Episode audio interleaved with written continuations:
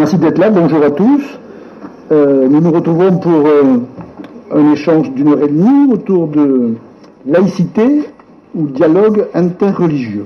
En tout cas, il y aura déjà un dialogue à cette table entre, euh, à ma gauche, Marik Fétou, et puis à ma droite, Christophe Abbas. Alors, ils ont une intersection commune en termes de compétences et de, de cursus, puisque le médical, puisque kinésithérapeute à ma gauche, et puis euh, neuroradiologue à ma droite. En plus de, cette euh, formation de départ, M. Fetou euh, s'est intéressé à une dimension juridique et a agrandi son champ de compétences autour de, des notions de citoyenneté, et puisque d'ailleurs c'est sa délégation, si je ne me trompe pas, égalité et citoyenneté.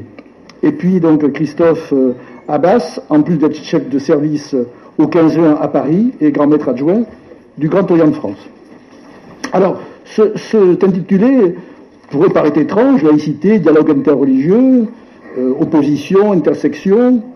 Je, pense que c'est. On va, commencer tout de suite à rentrer dans le vif du sujet parce que Bordeaux est un très beau terrain pour réfléchir à cela, puisque la, mairie de Bordeaux organise régulièrement, je crois que ça fait 5-6 ans, ce que l'on appelle des rencontres interreligieux et citoyennes.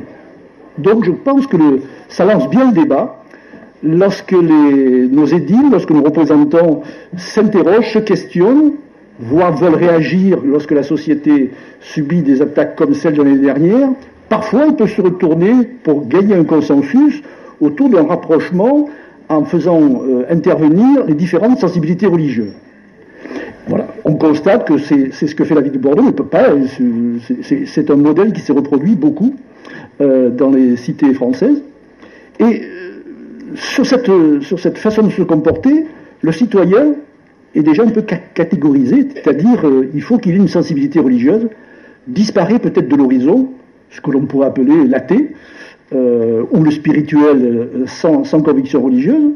Et donc peut-être là, on est en train de se poser, le thème de la journée commence bien, parce que c'est justement est-ce que cet enfermement, cette volonté de définir un terrain autour de la, religion, est-ce que c'est une séparation Est-ce que c'est une nécessité Et est-ce que c'est une perte par rapport à la notion de, laïcité qui est beaucoup plus large et qui engloberait la totalité des citoyens? Alors, je propose qu'on commence avec ça, si ça vous convient, et que vous réagissiez peut-être d'abord, la balle étant dans votre camp, si je puis dire, Monsieur Fétou, et ensuite, euh, Christophe Abbas nous donnera son sentiment